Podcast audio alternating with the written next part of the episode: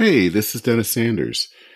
Today we take a look at the schism that's taking place within United Methodist Church from one pastor's perspective. This is episode 151 of Church and Main.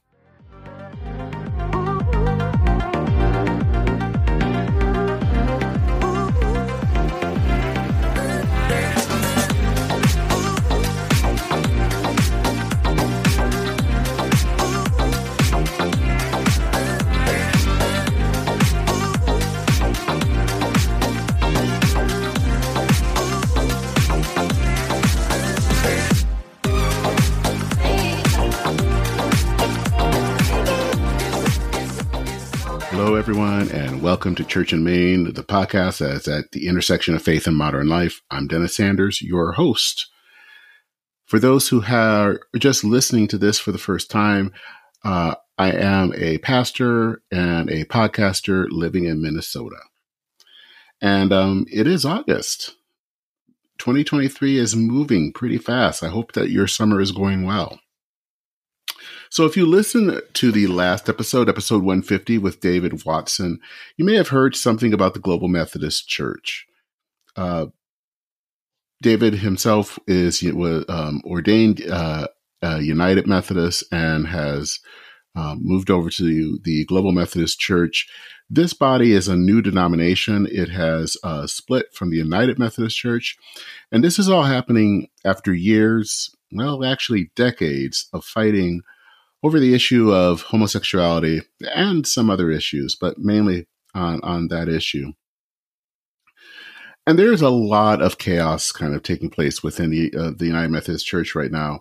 In some United Methodist annual conferences, you have almost, in some cases, about half of the churches that are leaving to join the Global Methodist Church or other bodies, or even going independent. Now, all of this kind of upheaval for some is a good thing. It allows the respective bodies to act as they see fit. And yet for others, there is heartache. It was interesting in, in talking to David of his own heartache and, and feeling that he had to leave. Um, that is not always an easy issue, and splitting up um, can be hard and difficult.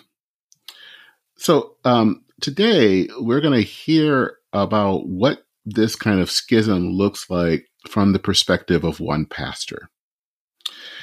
Um, ben Gosden is uh, the lead pastor of Trinity United Methodist Church in Savannah, Georgia. Uh, this is not his first time on the podcast. It's actually his third time. Um, he is also the host of the Faith Revisited podcast. And I wanted to have him on kind of as an update to get the lay of the land especially from his viewpoint in the South Georgia annual conference, and to chat a bit about the future of the United Methodist Church as a whole. So, really, without uh, further ado, listen to this interview with Ben Gosden.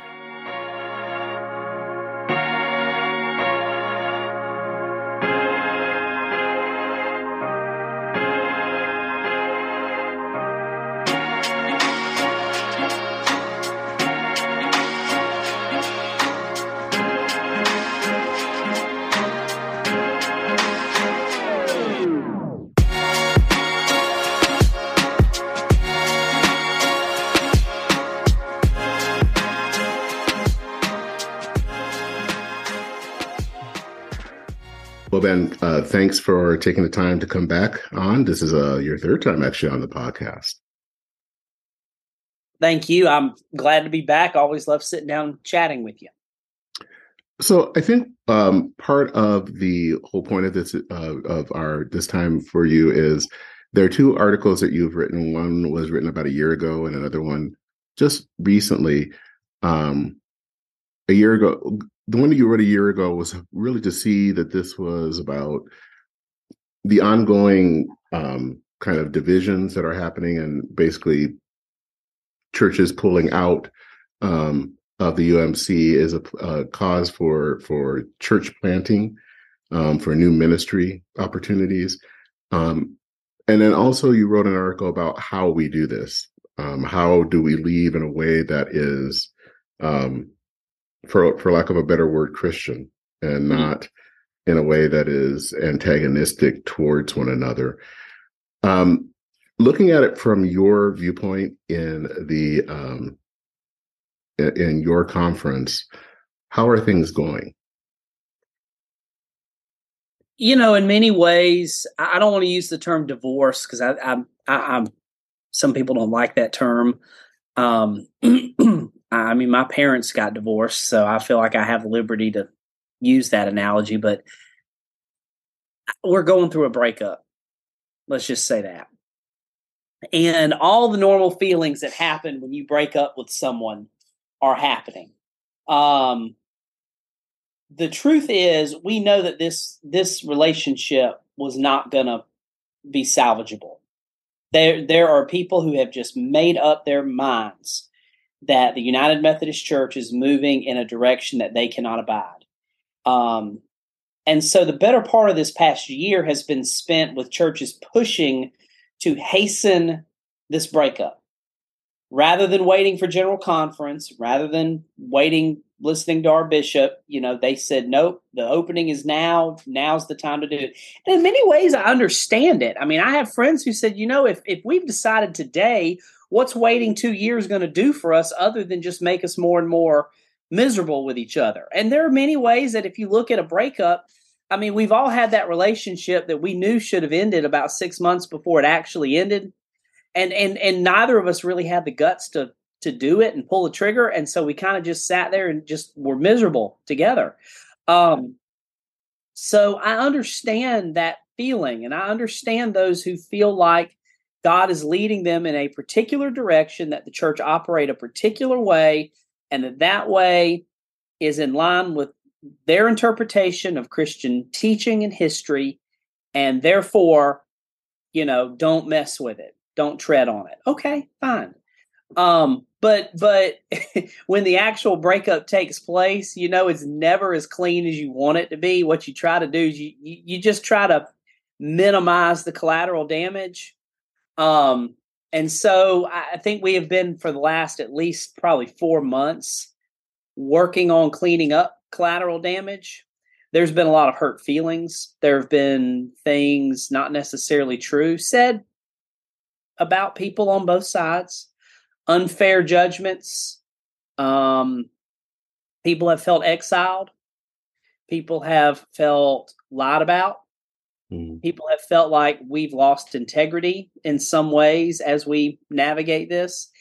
And I, I you know, a year ago, before we knew all this was going to happen, I probably had a more idealistic vision of how this could happen. I didn't. I knew a year ago this is this is what was going to happen. We were going to split in a major way, um, and I knew that my annual conference, once Judicial Council made the ruling that an annual conference could not, as a unit, pull out of the United Methodist Church and leave.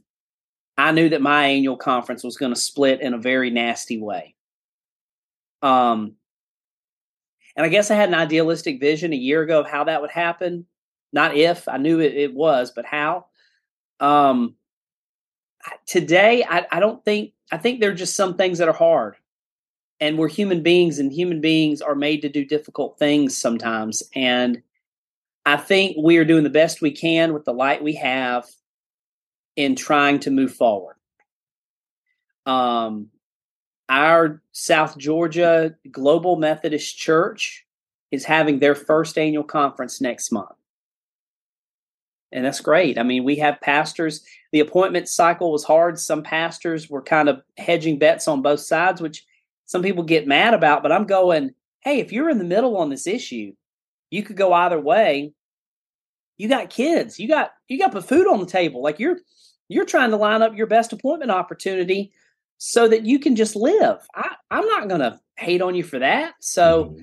we've gone through those things. Lay people have really had their feelings hurt, hearts ripped out. They, there's a whole grieving process we could go into that that really. I, now that I've seen a couple of cycles of it, I I can map for you a grieving process that basically follows the same pattern no matter where this happens. Um, so all of that is kind of coming into this season that that we're beginning to settle we've lost 50% of our annual conference. We had 600 churches. We now have just under 300. Hmm. Um, we have lost. We now have more retired clergy than we do appointed clergy, which is is unprecedented, and it's because a lot of appointed clergy left with their churches. Um, our budget, you know, is taking a major thirty percent hit. I mean, but but but in many ways, we're beginning to right size that budget, which we've actually been doing for the last 10 years. It's just now has more necessity around it. Um, so, so I mean, there's some long there, there's some easing of the stress in the system that I think is on the horizon. People are beginning to settle into new homes, whether you're in a different denomination or you're in this one, and the annual conference looks very different. Um, so, I mean, I guess all in all, we're just going through many symptoms of just a normal breakup. So, where does this has been something that's been eh, kind of something that I've been thinking about a lot lately is where do you think the role of forgiveness factors in in all of this? Because yeah, you know, you're talking about a painful breakup and you've used the rhetoric of divorce and divorces can be sometimes very ugly. Um, mm-hmm. Mm-hmm. But of course, you know, this is the church. So how does how mm-hmm. does forgiveness fit in? That's a good question. I think time will tell. We all know that there are different expressions and layers of forgiveness, and you're not able to unload all of them at once. Um, there are sometimes miles between forgiveness and reconciliation, and those miles sometimes can never be um, chartered again? I don't know. I don't know that we're there. I can tell you we're not ready to reconcile. Um, my former district superintendent, who is now left for the Global Methodist Church, used to use the analogy that we can't live in the same house anymore. We can live in the same neighborhood, but we need to move out. And my point is, yeah, I agree.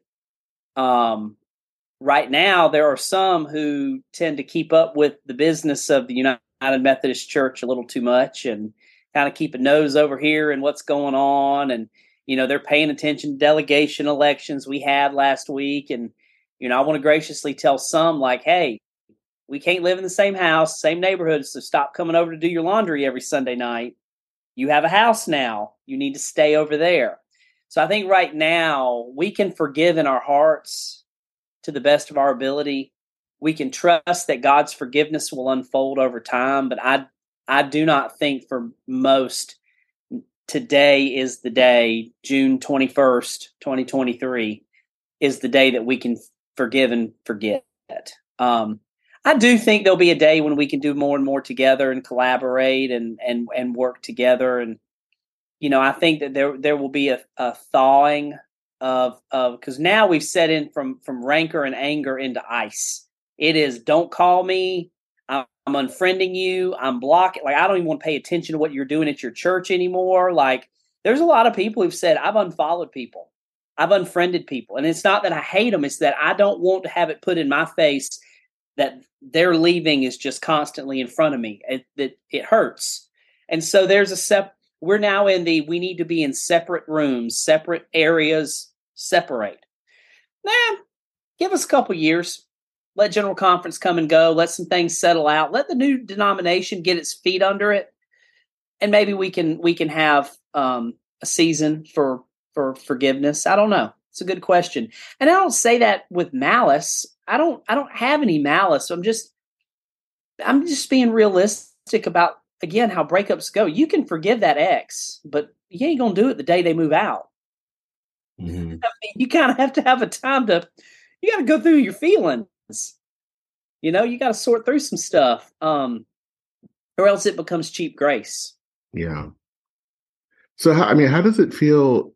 And, and you know, I've been following with some of the other conferences and things, but you know losing basically half of your churches that that's i mean not even just on a financial grounding just the sheer numbers of that can be um, staggering. And i mean how does that affect people emotionally? Um, interestingly enough, people because we did our big disaffiliation of 200 plus churches three weeks before annual conference online, people came to annual conference really down in the doldrums of you know we're going to be in this big conference center and it's going to feel hollow and empty and no one's going to be there and it's just going to be this depressing reminder of how many churches we just lost.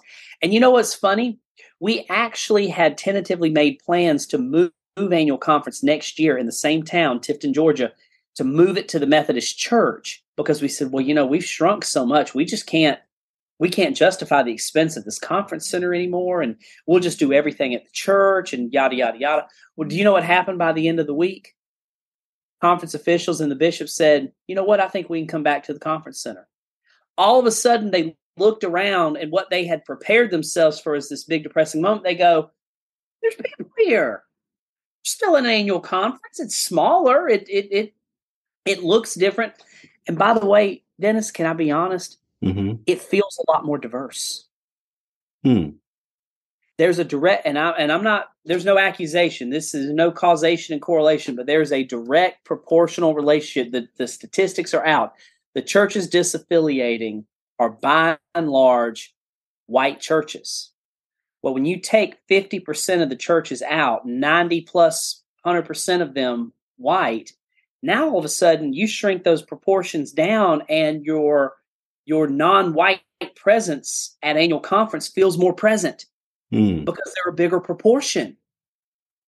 So the conference feels different, but there's a lot more people than I think folks expected. It felt full. It was vibrant. It was it was different. It was smaller, but you know, it wasn't it wasn't nearly as bad as I think we had made it out to be. So I think leaving annual conference there's there's losses. I mean, and and and there's going to be a big big deal at jurisdictional conference next year about potentially merging annual conferences. Mm-hmm. That's going to be the big thing on the agenda, and and we may have to merge with somebody in the long term, but.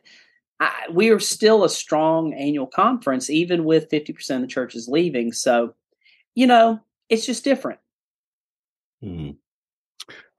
So, one of the things that you talked about a year ago Mm-hmm. was mm-hmm. the opportunity of when churches are leaving, uh, the opportunity of planting new churches and new communities.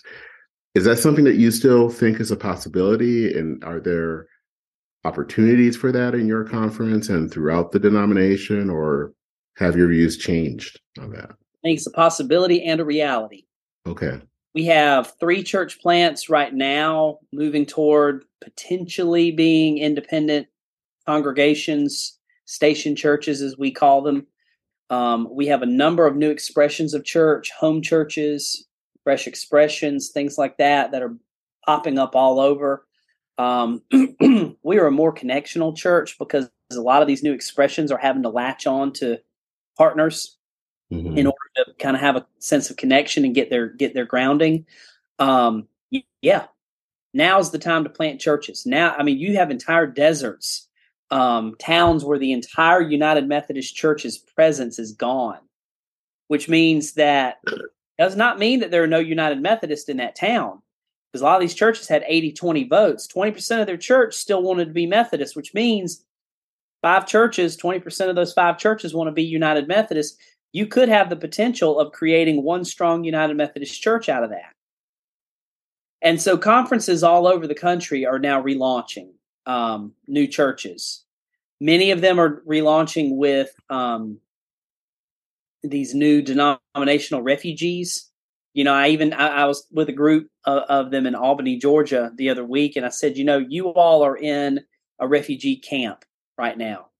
Hmm. You've lost your church. You don't have your permanent home yet. You're living in a camp. We need to keep you safe. We need to make sure your spiritual needs are met. We need y'all to keep meeting. Like, no, this is not going to be the exciting new thing that God has for you yet, but you are you're moving toward that, but in the meantime, you're in a refugee camp where basic needs need to be met. You're meeting in a fellowship hall. You need to form community. You need to start thinking about the future, but you're not in it yet. Um, so yeah, yo, yeah, now is definitely a season to to plant churches. And do you see that happening in various conferences? Yeah, I do. I see it happening all over many conferences, and they're doing it in different ways. We're taking probably a little bit slower approach, but with the hope being that the intentionality piece, um, I don't want to set people up who've just lost their church for failure. That we promise them more than we can deliver them. And we don't have the money to pay a full time pastor with benefits and parsonage and buy a building and all these things that they may want we have to come at it a different way. So I don't want to overpromise and underdeliver because that's all that, that is is is a whole nother letdown. I would rather underpromise and challenge them to, with God's help, make it ha- happen. and then they have, you know, the, I, I tell people I, I chair our congregational development board now. We have a staff person who's in charge of this work, but I chair the board and really work closely with her on strategy and I tell people, you know, you are now the pioneers. You're the ones that future generations of this church are going to remember as being the ones who sacrificed to make this happen. You you may even be Moses. That hmm. that you're not in the promised land. You know, God may give you a vision of it, but you may not even fully see it. But the work you do now will benefit future generations. Um, we, my church has a home group in Albany, Georgia that started with um, six people and is up to about 25 people. Hmm. And and it's it, we call it pool church. It, it's in someone's pool, pool deck. Um, big TV that they you know watch football or whatever by the pool. Um, turn on our live stream worship. We sent them a box of United Methodist hymnals. They print out orders of worship. They gather on the pool furniture. They sing. They pray. They do the online worship, but they do it as a group of 20. And they do this every week. They gather, they love each other. They have this great hospitality spread. I have two lay people in charge of it. Um, yeah, I, I'm very much that this is the future. And, you know, my hope, we've got another group down in Thomasville, Georgia that is gangbusters. I mean, they're they're going to be needing a building soon. Um, so there are different ways of getting at this my church has planted this church, and we may well adopt the second group that's in Albany, Georgia. I mean, I, I'm I don't know. I mean, maybe there's even room that if your church has a vision for this kind of thing, that you create a network. Mm-hmm. You know, the annual conference can't do everything. Most conference budgets are getting slashed. And so you got to have strong, viable local churches that can help partner to help make these things happen. So, yeah, I very much think this is the time for church planting. Hmm. Where do you think you see the the United Methodist Church in five, ten years down the road with after you know some of the the the drama the, that we're dealing with right now is somewhat lessened. Um, you know, there are some, and I, I've see some online that uh, they're kind of enjoying this a little bit too much, which I don't think is an occasion for enjoyment, and and I don't think that's I have anything against, and, and I know people who are in the the Global Methodist Church as well, um, so nothing against them. But where do you see the future for the denomination? Um, in that they will be a, a smaller, somewhat maybe a, a smaller denomination, but you know, is there still hope for for growth for for yeah. vitality? Yeah, I think so. I mean, what you're describing, there's always the in in in any breakup, you know, and and the thing with this is, is it involves so many different people. All of us are fallible, sinful mm-hmm. people. So it's it's compounds and com- adds complexities to the breakup. But you know, isn't it true in all breakups that that there's always this little like told you so. I told you so. I knew that this was going to happen. You may not say it to your ex, but you say it to other people. Like it's mm-hmm. that it's that let's go out for drinks, let's have coffee, and let's just just just gripe and complain about all the breakup. And I knew they were terrible. And then the friends are like, Yeah, I knew it. I didn't want to tell you anything, but I knew that they weren't right for you. All that stuff. That's that's that snark that you're naming on Twitter. Everyone's got an opinion. Everybody called this 10 years ago. Everybody, listen, five to 10 years, if they're still living in that reality, then they've missed what God's doing in, in their midst. Mm-hmm. I think the future is more missional. I think the future is probably going to need to be more nimble, which means we're going to have to address the elephant in the room, which is not human sexuality. It is the ginormous bureaucracy that is almost a too big to fail situation. We cannot afford the large agency level ministries that we have always afforded. Not that they don't do good work, but we, cannot afford them in the same ways. Local, they, they, they, those things are funded on the backs of local churches who are coming out of a global pandemic, annual conferences who are being split in half the general church cannot exist at the size it has always existed the, because it's it's funded you know coming down the food chain. Well the bottom of the food chain is exhausted and, and running out of resources. Local churches need a season. I, I i i will tell you that on the general church level there are some lines in there that i would think should declare a year of jubilee. They have so much reserves piled up that to tell churches and conferences that we'll give you a year of jubilee to hmm. get your feet back under you to, to to reassess resources reallocate to get your connectional footing back after all, all these catastrophes catastrophic things that have affected us i think those general agencies should do that mm-hmm. um, that said I still think the vision of the United Methodist Church is there. It's just going to be pushed and stretched to find new ways to express itself. It's always been a denomination uniquely formed around social and personal holiness. It's about discipleship and and and and it's about you know being a part of, of God's transforming love in the world. So, you know, it's just we just got to we got to rediscover that. I think. Do you think that that has been something that has been lost over the years, and especially more recently? Yeah, I mean, things distract you. Um, you know, the bureaucracy. Um, you reach a certain size that institutions turn inward on themselves, and whether we want to admit it or not, the work of the institution is to self perpetuate the institution. The work of Methodism has always been a movement of God in the world. Institutions are needed to, to promote and preserve the long term health of that movement. But we have long teetered into the self preservation for the sake of self preservation mode. Mm-hmm. And we're going to have to get out, get out of that. Resources will need to be spent, reallocated. We'll lose them. Um, but you know, I, I think in many cases, I mean, the words of Jesus should really haunt us that those who want to save their lives will lose it, but those who lose their lives for my sake will save them. Mm-hmm. That's a word for us. Mm. One of the things that I always wonder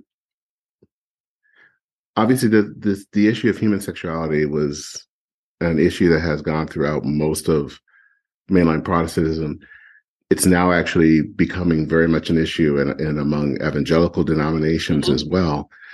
Um, and yeah, kids are born in, in evangelical churches too. Exactly. Wonder of wonders. Mm-hmm. And not to detract from the issue, obviously, again, as I've always said, this is kind of obviously an issue personal for me, but is there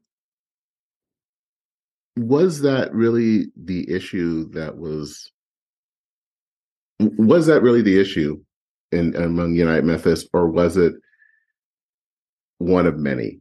Because you know, this was a, a denomination of people from you know various backgrounds and and and it's a worldwide denomination, not just a national denomination.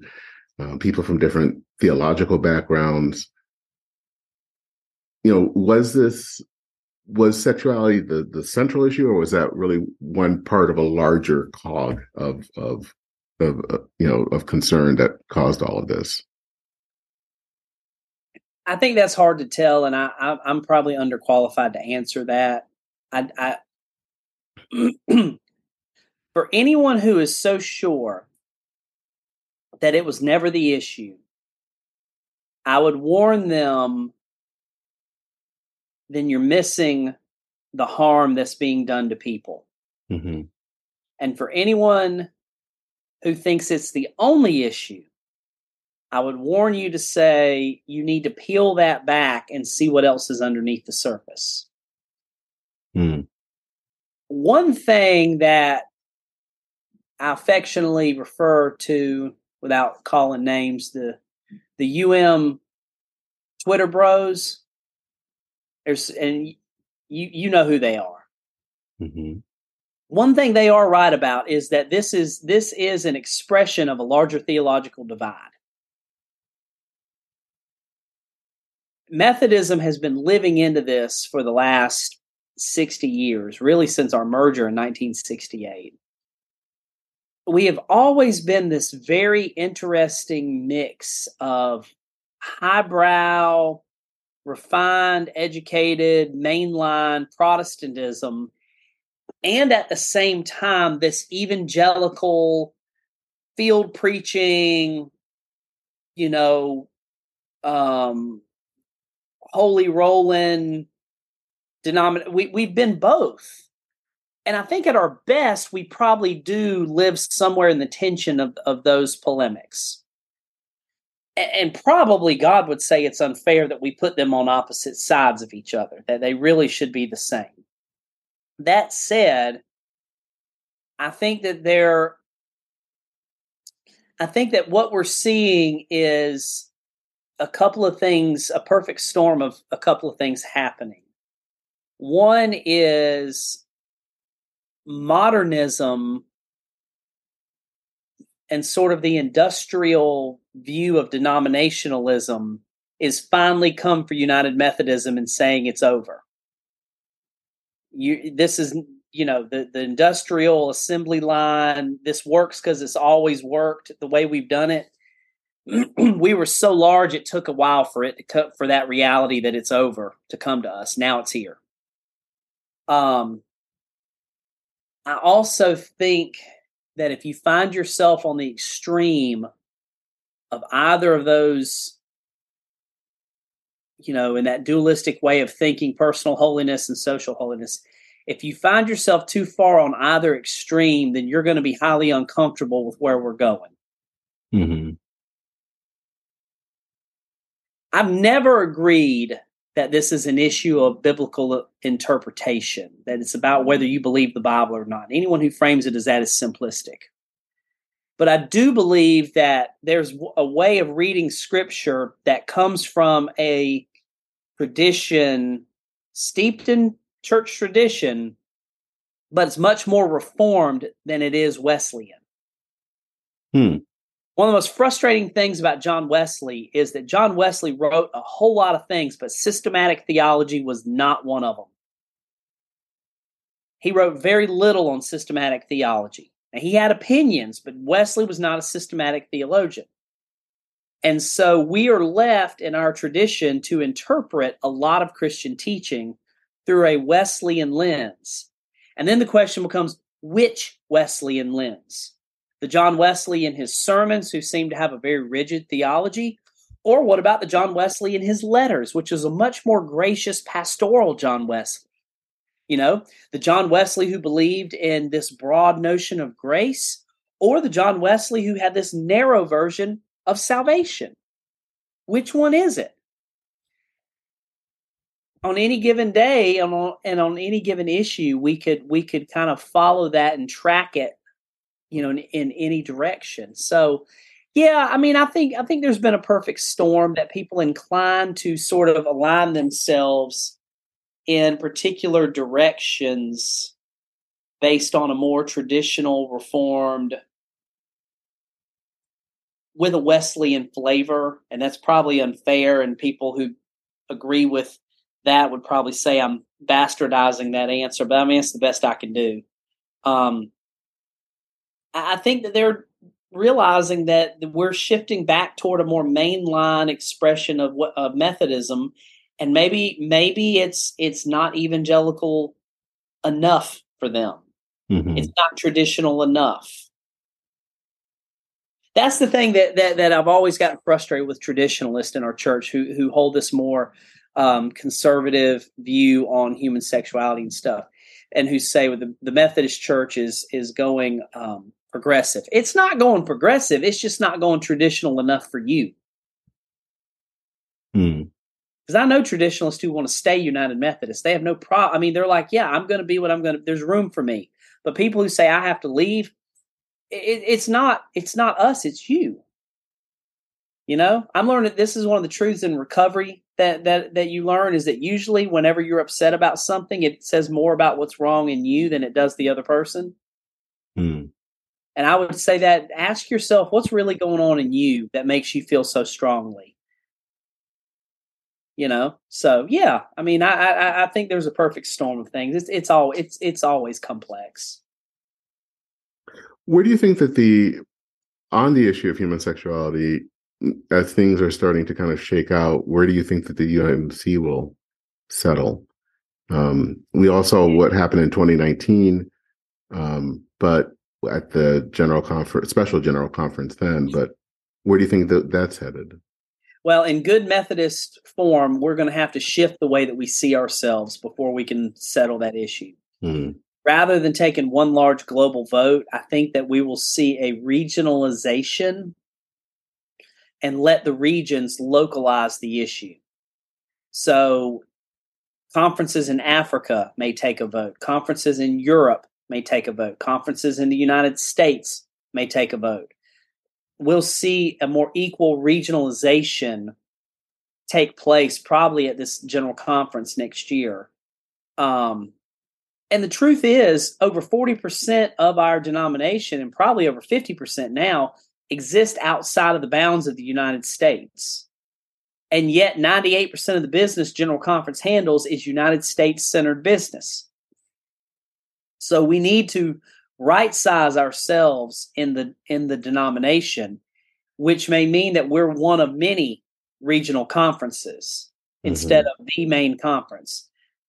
Um, once that happens, then then I, I I would just about bet and say that the odds are pretty darn good um, that if the Amer- if if if the United States becomes or even North America which is mostly the United States, you know, becomes a regional conference, you'll very quickly see a change toward a more inclusive United Methodist Church.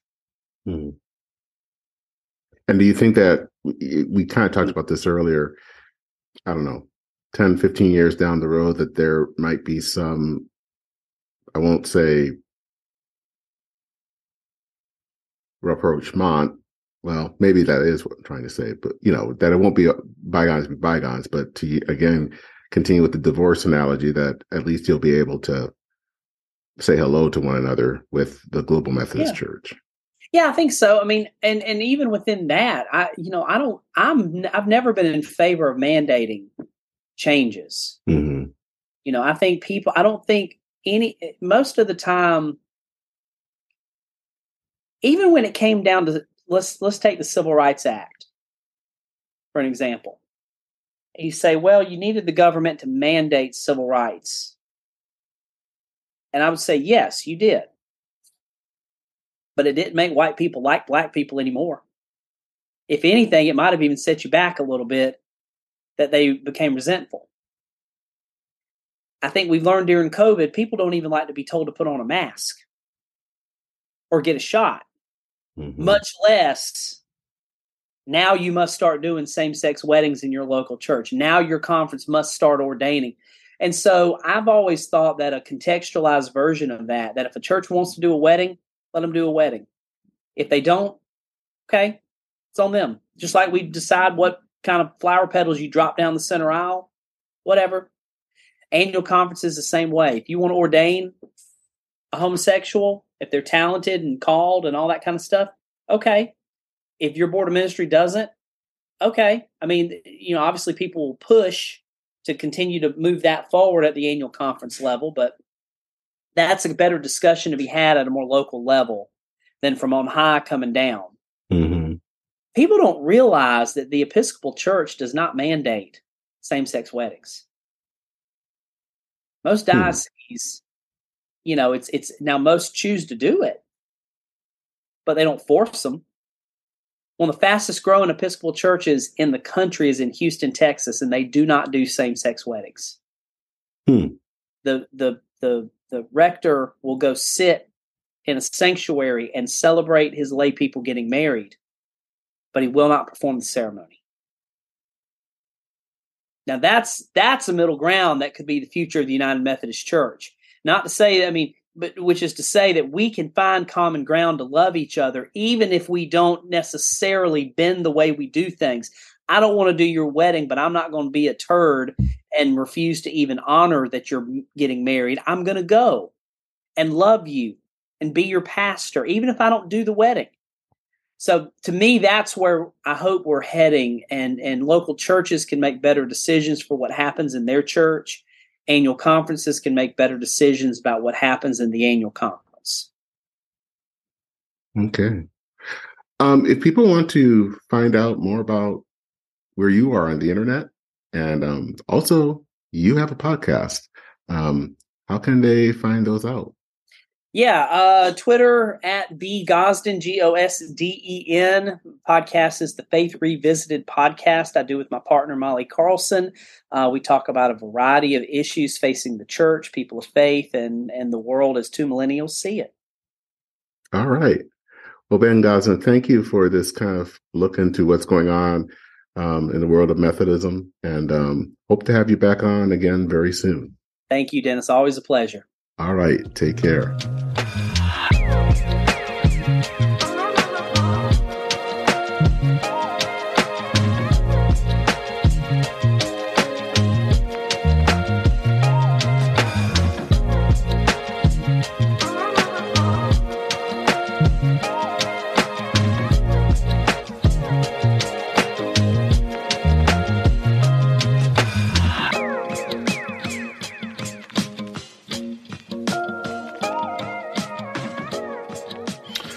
Thank you so much for listening.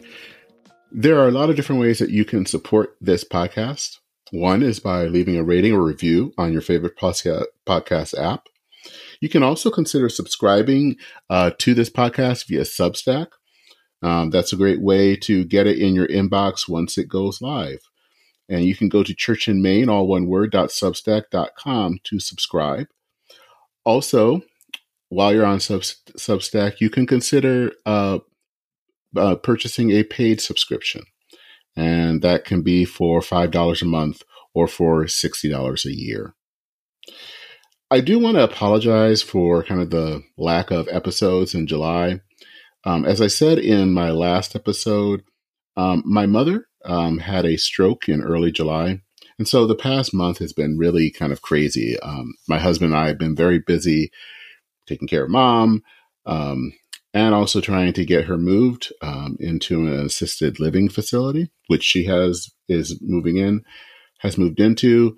Um, and then I also had uh, some time away. I went to um, the General Assembly of, of my denomination, the Christian Church Disciples of Christ in Louisville.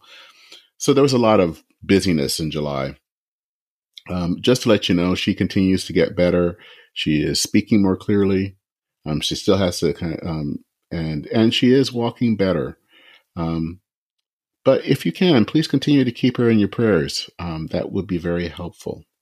There are episodes, um, some up- upcoming episodes coming up in the next few weeks that I hope I can uh, get produced.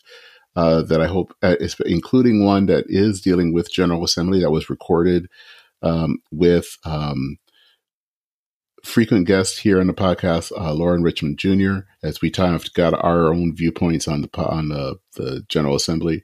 Uh, that will be coming up soon. It will be a joint one uh, with his Future Christian podcast. Uh, so stay tuned for that. Um, so stay tuned for that, and you'll see those things happening. That is it for this episode of Church and Main. That is episode 151. I'm Dennis Sanders, your host. Again, thank you so much for listening. Take care, Godspeed, and I will see you very soon.